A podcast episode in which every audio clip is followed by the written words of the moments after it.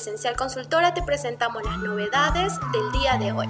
Te invitamos a tomarte un café, un mate y un juguito de naranja, bien sabroso.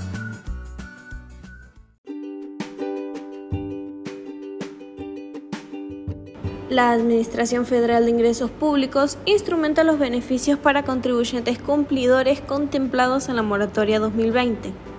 La ampliación de la moratoria forma parte de los distintos instrumentos diseñados para ofrecer alivio a las familias, comercios, profesionales, pymes, grandes empresas, monotributistas y entidades sin fines de lucro.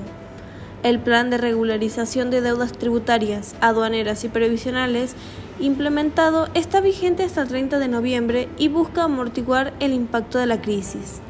La ampliación de la moratoria es una herramienta fundamental para iniciar el proceso de recuperación en la pospandemia, afirmó la titular de la AFIP.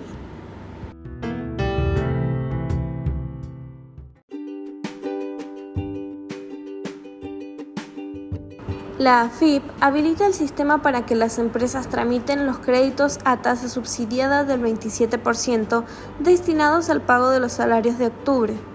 Los empleados registrados en el Programa de Asistencia al Trabajo y la Producción podrán realizar el trámite entre el 9 y el 19 de noviembre inclusive.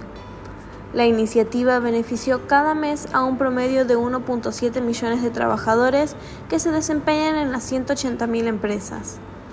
El proceso para acceder al financiamiento se inicia a través del sitio web de la AFIP. Los empleadores habilitados ingresarán con clave fiscal al servicio del Programa de Asistencia al Trabajo y la Producción, donde deberán seleccionar la opción Crédito a tasa subsidiada. El sistema determinará e informará el monto máximo al que puede acceder cada empleador. Los contribuyentes deben ingresar una dirección de correo electrónico, ya que el trámite se finaliza en la entidad bancaria seleccionada. La Administración Federal de Ingresos Públicos instrumentó la extensión del plazo de adhesión a la moratoria 2020 prevista en el Decreto 833.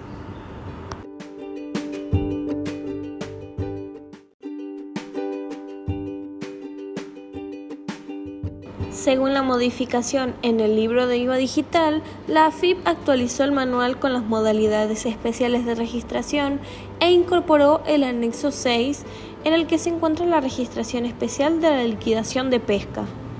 Asimismo, el jueves 22 de octubre del 2020 se realizó un nuevo espacio de diálogo particular para hablar sobre la implementación del nuevo libro de IVA digital, según lo establecido en la Resolución General número 4597 y la modificatoria.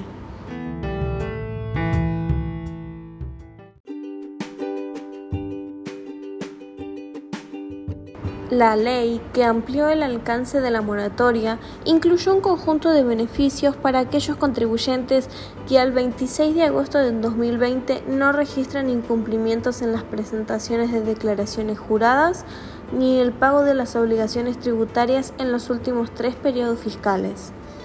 La exhibición del compromete impositivo del pago mensual se efectuará a partir del periodo fiscal de enero del 2021 y se realizará en cuotas mensuales y consecutivas con un tope de 17.500 pesos.